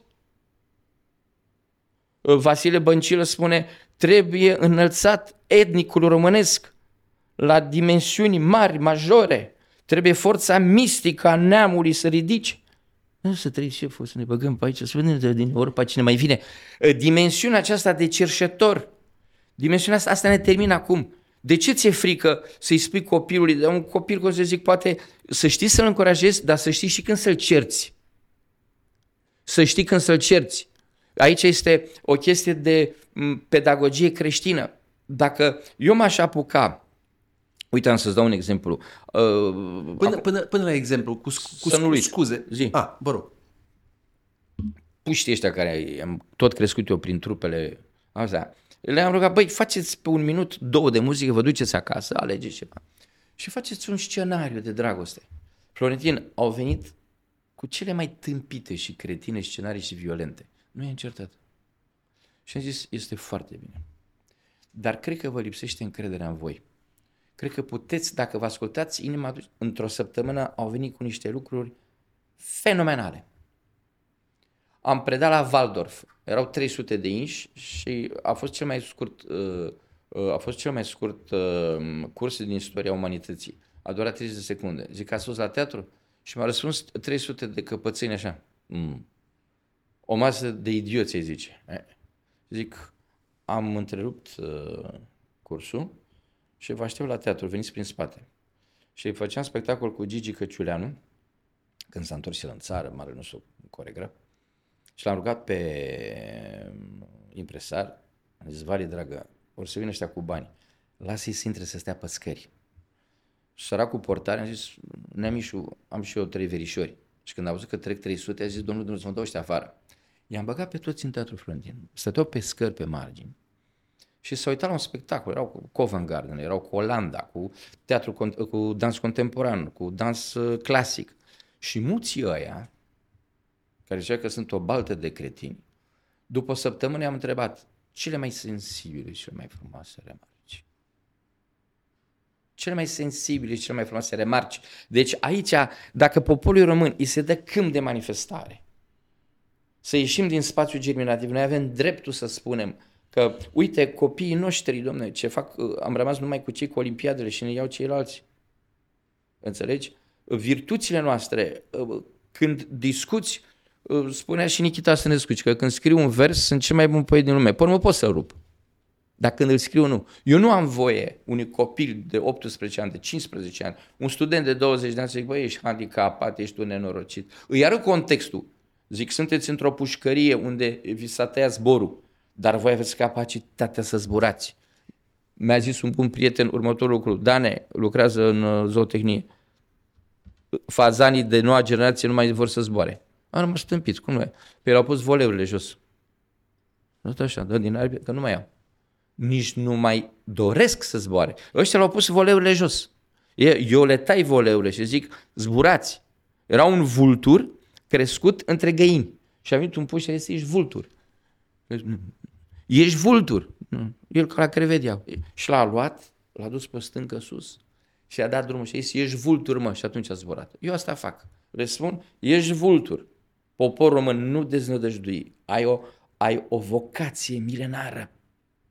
Am întrebat pe un evreu, când a scris uh, Vechiul Testament? Un popor cu o vechime extraordinară, nu? Și cu, 985 înainte lui Hristos. Bă, mai puneți minimum 50.000 de ani de de noi.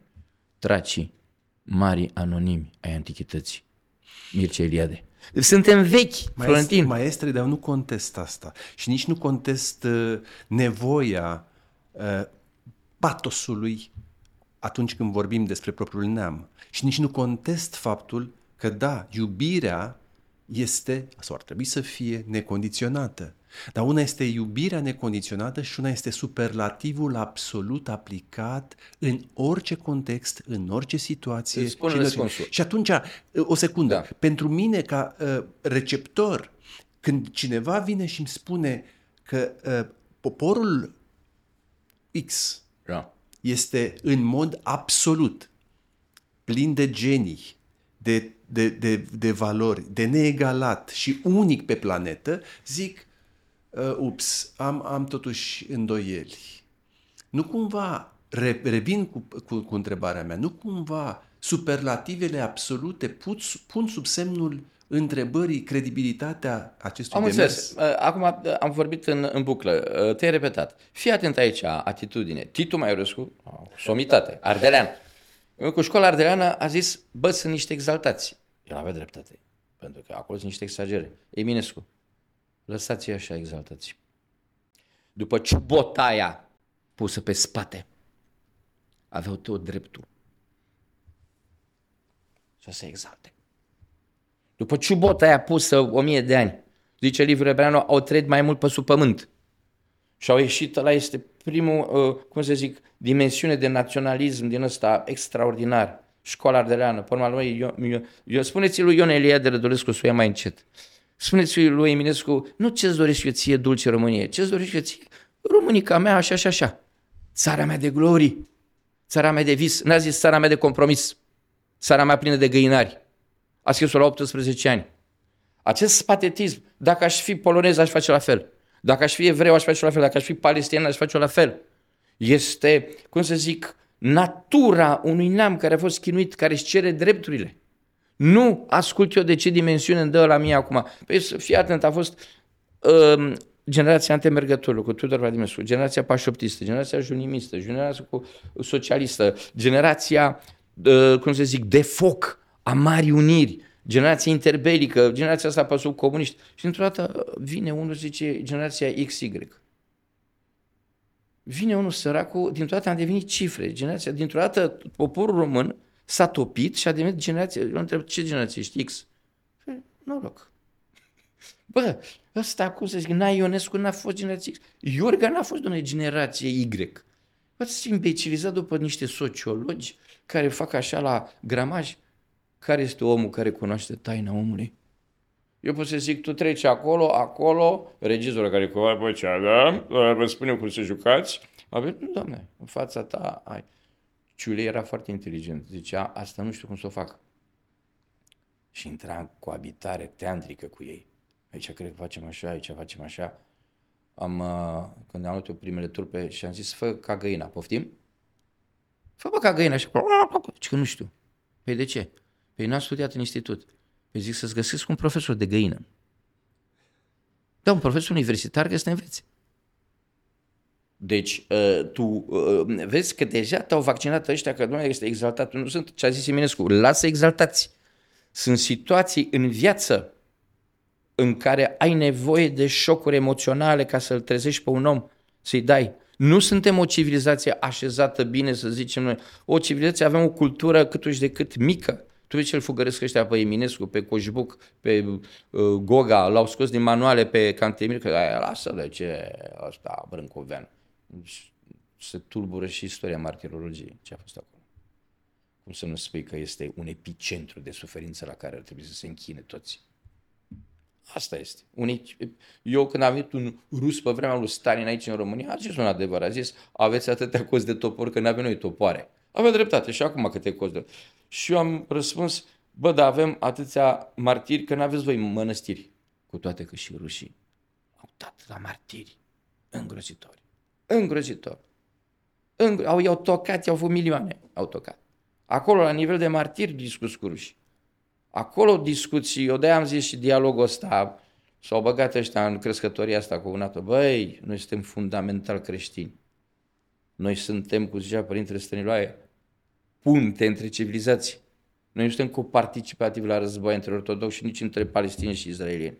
Suntem punte, neam tămăduitor. Spuneți-mi, vă rog frumos, uh, ascultându-vă, îmi dau seama că, bun, sunt în, în, în acord cu foarte multe din, cred eu, adevărurile pe care dumneavoastră le susțineți și uh, cred că e nevoie în spațiul public local să existe dezbateri pe aceste subiecte. Nu se dă voie. Este ne- eu vorbesc despre nevoia a, tinerilor da. și a oamenilor să da. asiste la, la, la dezbateri.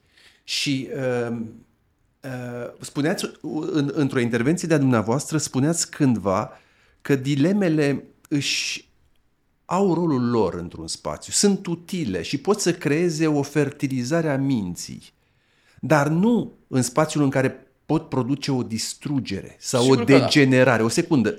Și spuneți mai departe, sunt lucruri care se dezbat și lucruri care nu se dezbat. Da. Uh, am avut un invitat la, într-o, într-o, uh, în, în, în acest uh, podcast cu care am avut o dezbatere despre dezbateri. Despre lucrurile care sunt de da, dezbătut da. și lucrurile care nu sunt de dezbătut. Da. Care e, în opinia noastră, printre aceste uh, adevărul pe care dumneavoastră le susțineți sau în care credeți, care sunt cele care nu sunt de dezbătut? Că ați spus că sunt lucruri care nu se pot dezbate. Păi răspunsul, da așa, din cultura generală, l-a dat Immanuel Kant, a zis că la nivel de opinie putem discuta până mâine dimineață, nu la nivel de credință. Eu nu pot să dezbat cu un musulman, cu un evreu sau un hindus probleme de credință. Aici poporul mână are geniu. În uh, Dobrogea, Florentin bunicul din partea tatălui, nu l-am cunoscut, că tata m-a făcut la bătrânețe când a avut timp, la 53 de ani. Bunicul din partea tatălui a fost primar în Cernavodă. Cel mai cosmopolit orășel. Acolo erau turci, tătari, evrei, ucrainieni, lipoveni, tot ce vrei acolo. Zice așa, din neam lăsat asta. Niciodată nu ne-am pus problema ce etnie este, ci dacă este om. O iei pe asta și o duci la Bruxelles. Bă, scoateți maculatorul. Om de omenie este o intraductibilă. E de la noi, n nici n-aveți cum să o traduceți. Om. Și ăla este om. Dacă cade omul pe stradă, deci că nu ridică ortodoxi. Nu ridic greco-catolici, evrei, musulmani, nu ridic. N-a avut, schiz, zice uh, Sfântul, uh, Sfântul, dar chiar că Sfânt a fost, uh, Simeon Mehedin Soveja, n-am avut schizofrenia războiilor religioase. Ce zici de asta? De aia zic că suntem vechi vechi. E, nu, nu, nu te poți juca aici cu poporul meu. Ce sunt discutabile? M-a întrebat o domnișoară dată ce părere am despre învățământul ortodox în, în școli și a zis că el am părere. Ea săraca nu știa că neamul, credința și limba la noi sunt concrescute. De ce să-i chinuiește cu miliarde de dolari să le scoată, să le cumpere? Neamul, limba și credința sunt concrescute. N-ai cum să le scoate. Iar creștinismul la noi, ortodoxia la noi este ca limba română, nu este nici facultativă, nici obligatorie. Ea este și ce este nu se discută. M-a întrebat una și aveți certitudini? Da, am certitudini. Că mama mea a fost o mamă, a fost o femeie onorabilă, n-a fost o prostituată. Vreți să vă mai dau 5.000 de certitudini? Că cei care au murit prin pușcările comuniste au murit în munți, au, au avut absolutul românesc de a fi. Eu am găsit cu Biblia în buzunar. Mai vreți certitudini? Vă duc la Brâncoveanu care a avut certitudinea să se întoarcă fundul sultanului și să moară creștin. Vă mai dau câte certitudini vreți. Și Eminescu a murit asasinat. Nu nebun cum îl fac gândaci ăștia acum. Asasinat. Tot ce am avut a murit asasinat. Certitudinea că Eminescu este sinea noastră mai înaltă, cum spunea Constantin Noica. Ce fac? Am atâtea lucruri. Ia, sigur, uh, pot să discut socratic diferite lucruri, dar pentru român, vorba, uite, iar îmi vine Vasile Băncilă, mare gânditor, zice, istoria este relativă. Noi tot timpul am avut dialog cu absolut. Și săracul în perioada interbilică zicea, ar fi cazul ca acest absolut să-l băgăm acum în istorie, că nu mai putem face față. Și l-au băgat, l-au băgat în pușcării. La Iud, la Gher, la, la... Toți care au murit acolo, Florentin, au fost absoluți. Cum tu ești absolut, iubindu-ți soția și copiii, vei vedea că nu ai marjă de dialog cu un dement, cu un schizofrenic. Știi, asta, hai să spun o chestie ca să te relaxezi și să o înțelegi mai profund. Sfântul Antonie al Surojului, mitropolitul rus, bine, oricum au zis ăștia că sunt putinist, haimanele astea, fie, au dat rușii sfinți mari, Vorbea o conferință, ținea o conferință și s-a sculat unul în picioare, un hashtagist din ăsta de pe vremea lui așa și zice, eu nu sunt de acord cu dumneavoastră, eu sunt pacifist. Da? I-a zis rus. Ești pacifist, da. Mă, dacă ești într-o cameră cu logodnica, care este și însărcinată și vine unul să o violeze, tu ce faci? Cad în genunchi și mă rog. Și dacă în timp ce te rogi la o violează, tu ce, mă rog să fie bine. Bă, uite care treaba. Eu dacă aș fi logodnica ta, aș divorța mă. Limita aceea. Toată lumea vorbește de mila lui Hristos, dar nimeni nu vorbește de Sfânta lui intoleranță, când a pus mâna pe bici și a dat afară din casa tatălui meu. Românul are această sfântă radicalitate care l-a ținut în viață. Și radicalitatea nu s-a exprimat în, în violențe istorice, ci într-un fel de tenacitate. Ascultându-vă, mi-aduc aminte de un comentariu pe care l-am uh, remarcat zilele trecute.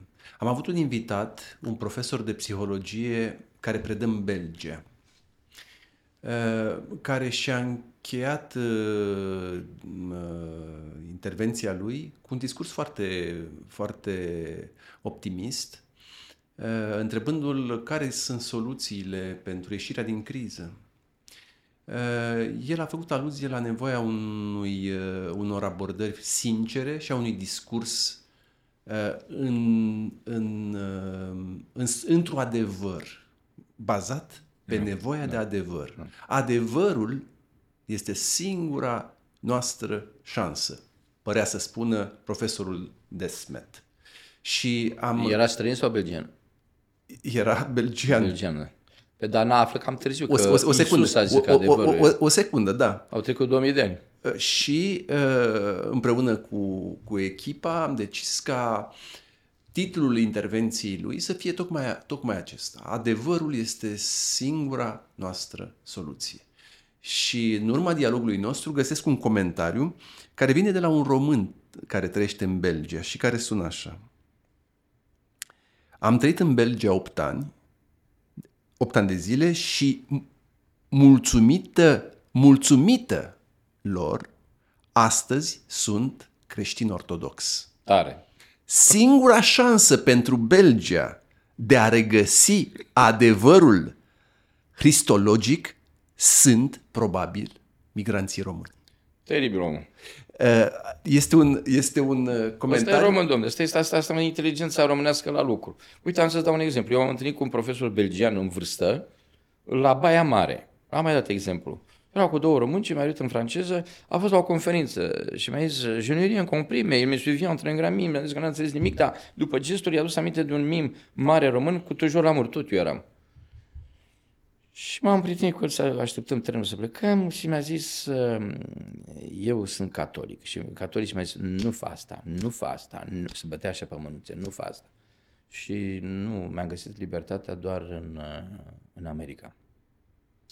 Cine v-a eliberat în America, domnul profesor? Krishnamurti. Teribil, teribil, da, da, guru. Și ce v-a zis Krishnamurti? Krishnamurti mi-a zis că nu există trecut. Și atunci l-am întrebat uh, să înțeleg că n-ați avut mamă. Și în clipa aia m-a întrebat până unde merg. Și am discutat până la București. S-a deschis belgianul când, de câte ori venea în România, mă suna. Nu este trecut. Săraci, ce eroare. Trecutul ne trăiește imens de mult. Știți și că la veșnica pomenire când ce a simțit românul ăsta În contrast cu ea, a devenit și mai creștin. O să devină de patric, îl însfințesc ea.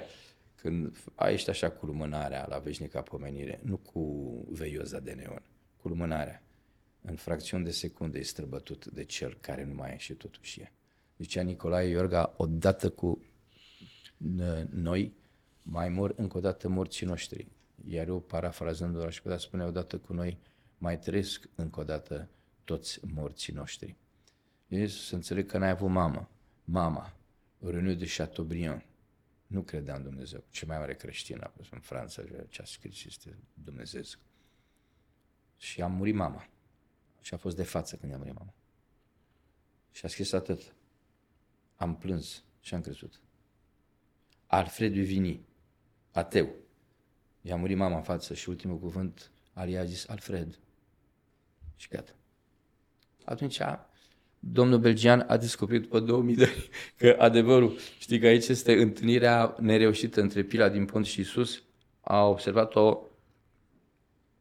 un semi-analfabet, zic eu între mele, un uriaș sfânt, Siluan Atonitu. Știi că sfinții zic așa și de Cleop am zis, a răstit unul la mine, prostul n-a înțeles că eu zicea metaforic, că ăștia nu au nevoie de Harvard, ăștia văd înainte. Și spune Sfântul Siluan Atonitu, întâlnirea ratată dintre Pilat din Pont și Isus. Ce era Pilat din Pont? Un comisar european. Da. Sau mai târziu, pe vremea lui Carol Magnus uh, Misi Dominici, trimiși uh, domnitorului, al împăratului. Un administrator care a fost forțat să facă o crimă, să judece. Și la un moment dat, dacă ești atent, nu trebuie să faci în teologie, că nu este la Trinitas, om uman, vezi că Hristos m-a marcat teribil, n-a răspuns la toate întrebările. Dar la asta a răspuns, a întrebat de ce ai venit. Și l-a zis ca să mărturisesc adevărul. Și Pilat din pont, zâmbind, a zis, ce e adevărul? Și a plecat. Uh, toți romanii care au cucerit Grecia, ei au fost cuceriți de cultura greacă. Cultura greacă era formată pe întrebarea ce. Socrate, ce e frumosul? Socrate, ce e dragostea? Ce este erosul? Ce? Și zice Sfântul Silan Antonitu, n-a întrebat cine e adevărul. Ce ești Florentin? Avocat. Cine e Florentin? Numai Dumnezeu știe. Atunci el nu știa că era în față calea, adevărul, viața. Ce e România, Florentin? Un ghetou de muncă forțată, cu șapte milioane aruncați în afară, condus de niște securiști slugarnici, oculte internaționale și jupit. Cine e România? E grădina Maicii Domnului. La ce te racordezi? Ce ești Dan Puric? Sunt un simplu pensionar de la Teatrul Național. Cine e Dan Puric? Și atunci, de asta spuneau mari noștri gânditori, primatul istoriei niciodată nu am avut. De ce Blag a zis, poporul român a boicotat istoria? ne că în pandemie, noi, imbecilii europei, marginalii europei, am boicotat și a fost dovadă de o inteligență nativă extraordinară. A apăruse o umflată plătită de ăștia cu, și alții pe la televizor în care ne insultau, insultau poporul român. Și aia s-au ordonat și s-au vaccinat săracii așa în serie, ca lăcustele. Și acum, iată, probleme mari de tot. Și au mai fost ceva, Florentin, oribil. Pentru că unii oameni săraci n-au știut. S-au vaccinat, să nu trebuie să acuzați. Nu dacă să facă râcă. Știi, să rupă că te-ai vaccinat să se certe cu celălalt. Când uh, a căzut Adam și Eva, a întrebat Adrian Făgețeanu, o maică. Ea nu știu. Că nu a mai fost în același duh. Pe urmă a venit șarpele. Când se despar doi oameni care nu se mai iubesc, când nu mai sunt în același duh. Când se distruge un popor, Florentin, când nu mai este în același duh. Păi toată finanța ocultei mondiale este să ne dezbine. De-aia au făcut un tineret care este în alt duh. Noi trebuie să ne rugăm pentru ei. Asta e altceva. Am strigat și strig la ei ca să-i deștept cu dragoste, nu ca să insult. Am strigat și spuneți, unde fugiți? Că nu veți avea niciun viitor. În calitatea mea de părinte și de pedagog, ești responsabil să strigi. Și la mine a strigat Debrădulescu, a strigat Treana, a zis asta nu, niciodată. Strigătura are caracter pedagogic, de atenționare. Ăștia totuși care avem de 20-25 de ani, sunt niște copii săraci care nu mai au repere, nu mai au uh, Acum, valori. Da, și acum ajungem la soluții. În ceea ce vă privește, strigați. Găsiți că strigătul noastră este susceptibil să mobilizeze, să facă oamenii să gândească, să facă tinerii să mediteze și să uh, uh, știu, să-și, să-și regăsească cumva calea. Dar da. soluția pentru ceilalți? Care ceilalți? Ceilalți, cei la care dumneavoastră strigați. A, pentru cei care strig, da, pentru ceilalți. Este, eu um, uh, îmi fac uh, datoria. Restul Asta este, înțeleg. Este, nu, restul e treaba lui Dumnezeu. Știi cum este? Exact ca în povestea aia, am mai dat un exemplu, ecuadoriană. A ars jungla și fugeau toate animalele înnebunite de flecări. Și era un colibri mic care lua o picătură de apă în cioc cu mic și o arunca în junglă. Și un tigru cu coada arsă cu... a întrebat ce faci, ești nebun? Eu îmi fac treaba mea. Dacă mă întreb pe mine, eu sunt picătura aia. Sunt mai mic decât un colibri, sunt un puric. Eu știu că în fața mea este o pustie sufletească, dar știu în același timp, acum sau mai târziu, vorba lui Brâncuș, nu există energie morală risipită în zadar. Ce expresie fantastică. Știi că el nu mai avea degete cu care să uh, șlefuiască, el avea buricile degetelor arse, de unde a lucrat la o vopsitorie și până spala vase la Paris. Atunci geniul ăsta, care a făcut cele mai cizărate, cele mai superbe și esențiale sculpturi uh, din lume, vezi? Nu, nu s-a lăsat. El de acolo, să cu mâinile arse. Știi? Aia era istoria care i arsă mâinile, dar spiritul mergea înainte. Vorbiți de pustietate sufletească, aș, aș prefera să închidem dialogul nostru pe o notă mai optimistă. Vine Crăciunul, mi-amintesc că ați vorbit despre un Crăciun minunat pe care l-ați petrecut. Ziceați atunci că ar fi cel mai frumos Crăciun din viața dumneavoastră, un Crăciun vienez când ați, A, când, ați, când ați fost la niște copii. Ia uite ce ai reținut, fantastic, da, da, da. Și erau uh, orfani, erau într-un orfelinat. La un orfelinat și ați avut un spectacol și copiii vă implorau să mai rămâneți. Da, eu trebuia să plec să... 10 minute și ca să mă țină și au aruncat șocolățile pe scenă, ceea ce m-a turburat. Vreo 45 minute am făcut improvizații. Strigau și îmi dădeam ciocolățile lor. Ce poate să fie mai tulburător un copil orfan să-ți dea ciocolata lui? E hristică treaba. Este ceva cu tremurător. Ce așteptați la acest Crăciun? Um, Cine să vă arunce ciocolată? Poporul român. În speranța că poporul român vă va arunca o ciocolată. El este, să... el este un copil veșnic. Acest să... popor, el zice, a creat pentru că a crezut. Poporul român, dacă își pierdea copilăria, ieșea din istorie. Poporul român, dacă își pierdea copilăria, nu credea absolut și firesc. Suntem un popor care crede în firesc. Și oricum, vreau să mă gândesc prin țară și mi aruncă ciocolăți tot timpul. Prin privirile lor. Tu nu știi că eu mă duc și vorbesc prin țară, prin sate, prin comune. Prin felul în care vin să le dau un autograf, să le spun. Este un dar extraordinar. Și din când în când se mai, uh, mai apare și câte un tânăr dar de o imensă calitate. Tânărul când apare parcă își cere scuze pentru toți ceilalți. Este un lucru nemaipomenit. Și să nu uiți ceva. Mm. Hristos, Dumnezeu a avut mamă. Maica Domnului. Adam a fost țărână cu Sfântul Duh. Nu, dar Hristos a avut mamă. Maica poporului român, zice Eminescu, este Biserica Ortodoxă. Asta nu înseamnă că și ceilalți creștini nu sunt bine primiți, dar vreau să spun, a avut mamă. Am văzut într-o biserică un lucru uluitor. Știi că poporul român s-a îndrăgostit atât de mult de Maica Domnului, încât a zis că nu spre Betlehem a trecut și prin România. Nu este extraordinar. Și am văzut la, în peșterea cu nașterea, sunt toți în costume naționale. Se pare ceva uriaș și scutecele sunt un fel de ie pe acolo. Are atâta candoare acest popor în lumea lui. Vreau să spun, un manelist din ăsta pe care îl înjur, că mă zice, domnule, dacă el la bani mărunți, el este creștin. El și când cântă, stau zile de la mine, of, of, of, să nu-i moară iubita, domnule. El nu zice fac, sac, dic, nu, nu. El are un suflet acolo, e un cheag extraordinar. Și aici toți când vin și sunt față în față cu aceste tradiții care nu sunt de tip rezervație. Sunt trăite.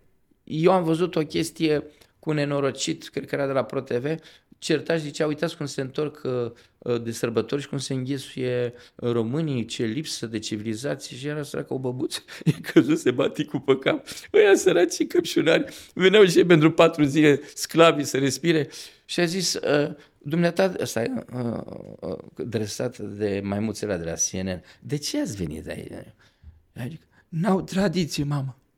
A răspuns, epocal, n-au tradiție.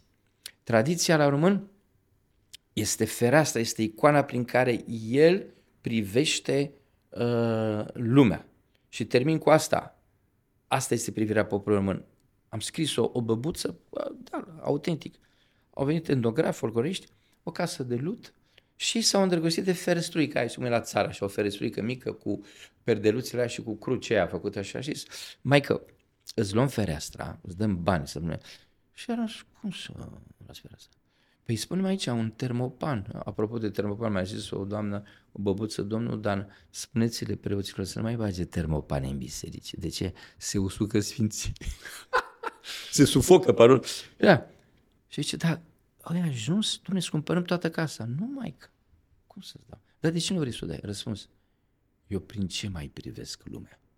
Ea privise cu moșul ei, era viața ei. Poporul român privește lumea prin icoană, nu prin directive UE sau NATO.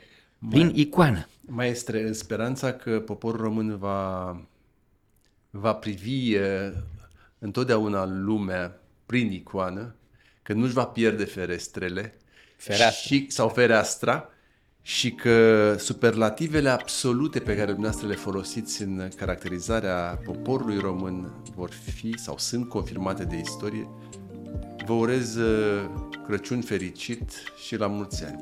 Mulțumesc! Mulțumesc pentru tine și îți mulțumesc că ai avut răbdarea să-mi asculti până și excesele, care eu sunt convins că mai târziu vor deveni excesele tale.